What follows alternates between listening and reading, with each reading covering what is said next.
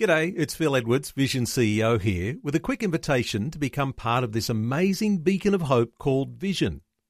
Together we can put our love into action to help people of all kinds build or rebuild their lives on the truth of God. Please consider the part you can play during our upcoming Visionathon appeal, remembering that it's your support that makes Vision possible, including this podcast. Life, culture, and current events from a biblical perspective. 2020 with Neil Johnson on Vision. Here we are in the 21st century, and you might have heard reflections from those who've said, well, certainly in an enlightened day such as this, we wouldn't have such things as wars. And then comes the Russian invasion of Ukraine. So many are asking, why is this happening? And as Christians, we suspect that we have some pretty deep and reliable insight that comes from the Bible. Well, let's talk war, justice, evil, and Christian faith today. Bill Muehlenberg's been writing about this. Bill Muehlenberg, welcome back to 2020. Great to be back.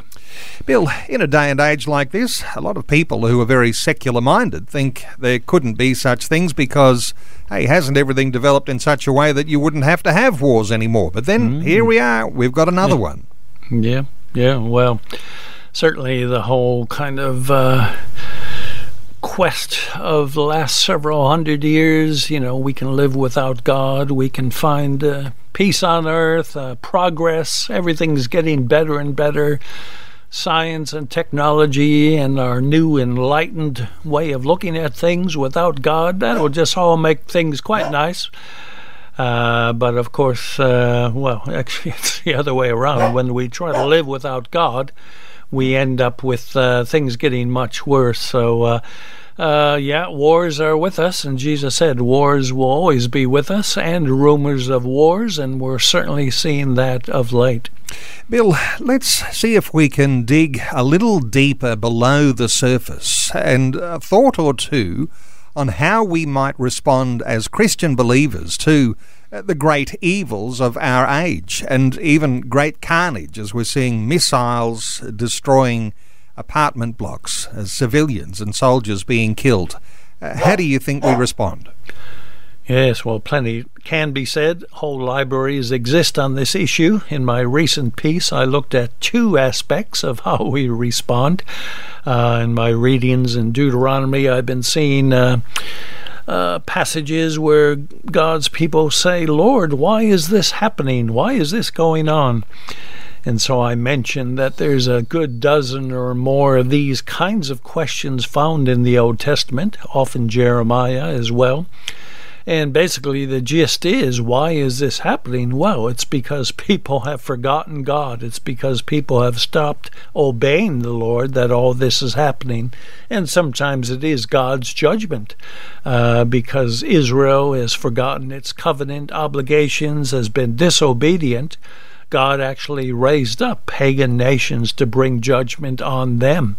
So the good thing back then, they had the prophetic word. God was telling them exactly what's going on. This is why this is happening.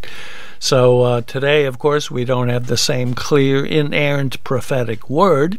So we have to be a bit more cautious here, but God is concerned about nations. He is involved even today in the affairs of men, and that includes, well, maybe raising up one nation against another. Because we don't have that same clear prophetic insight, we can't say for certain that this or that is happening for a given reason, but we can at least believe that God is somehow in the mix. We can certainly keep praying and we can certainly keep asking God for His wisdom on what's going on. Bill, as Christians, we certainly appreciate the thought that uh, we're called to love our enemies. And yet, when there is war, uh, we're obviously going to be taking sides. Uh, any thoughts here on how you cope with that? And is there any scripture uh, foundations we can find in the Bible? Yes, well, plenty of scripture actually. It's interesting, as I may have mentioned, I've been reading through Deuteronomy and uh, what was it? I think Deuteronomy 24 uh, was actually all about rules and going into warfare, at least for ancient Israel. If you're going to fight and do battle, and God did command Israel to do that, uh, here are some basic rules to make it uh, as much as you can make warfare just and uh, uh, a little bit more moral. So, anyways, that's interesting. That's there. But uh, there's other kinds of things. Uh, the Bible, all throughout, talks about enemies and those who are enemies and those who are giving us grief. It could be personal enemies, it could be King David's enemies, you know, being chased around the countryside, whether by Saul or others. So actually, we have this very interesting thing in Scripture, in the Psalms, what we call the imprecatory Psalms. There's a bunch of them, actually. Bill, let's pause on that because my suspicion is. For some listeners, they've never heard that terminology. What is an imprecatory psalm? Yes, well, happy to answer. It's actually a subset of uh, another category, which may be a bit more easy to digest the lament psalms, you know, lamentation, lamenting life. So, actually, the interesting thing, the majority, the biggest hunk of Psalms, remember there's 150, the biggest hunk is the lament Psalms. You know, God, why is all this suffering happening? Why are my enemies chasing me? So, lament's important. But one subset of this is the imprecatory psalm. That is, well, uh, an impreca- imprecation is actually a curse. So sometimes you'll find in the Psalms King David or others praying a curse on their enemies. They'll say, Lord, why don't you smite these guys? They're giving me such a hard time. They've been doing all these evil things. Please, God, act on my behalf. Show justice. Show vindication.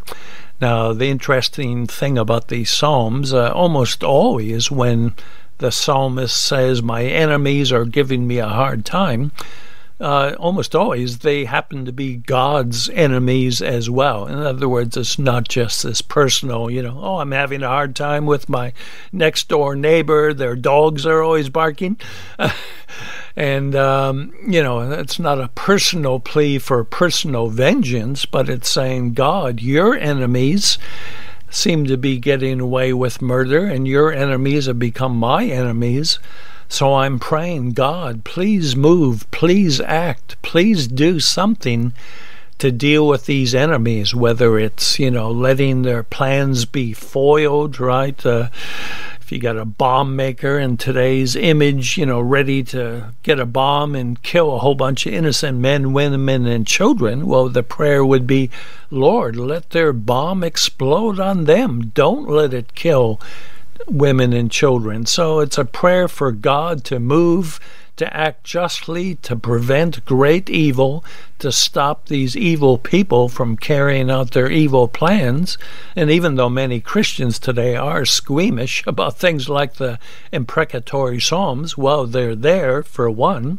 For two, they're actually sometimes quoted by Jesus and others in the New Testament.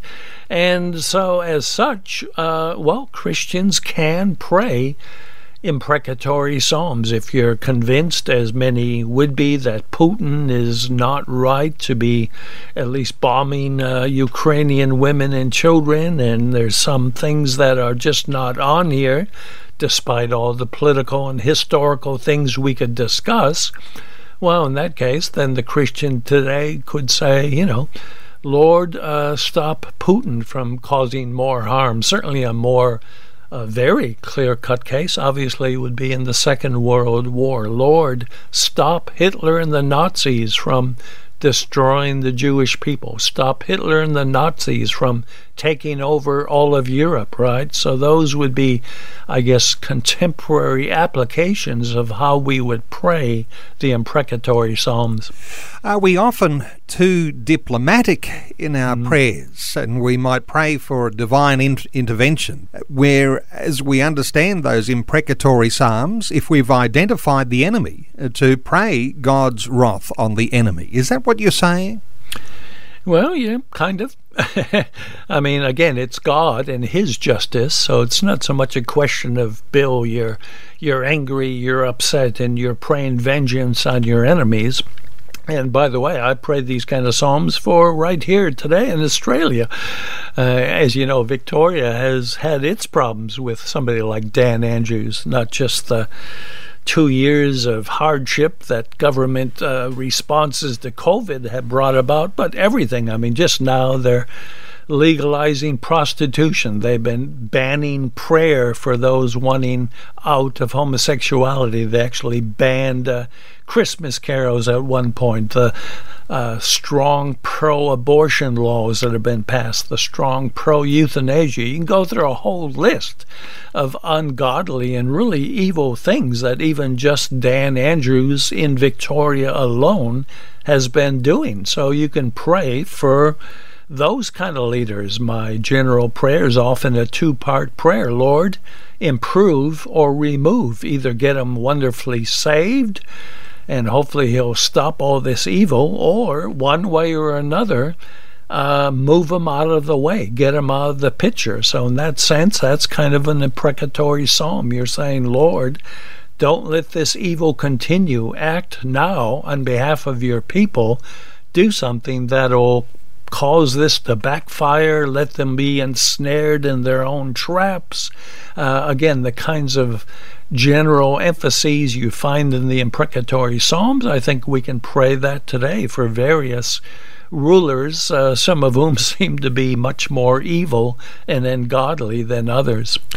Good insights, Bill. The thought that we might pray for our enemies, even love our enemies, but when it comes to those enemies that are enemies of our families, enemies of the state, enemies internationally, uh, there is a sense here in which there is biblical wisdom about how we might uh, turn our thoughts to God in prayer uh, to do away with our enemies.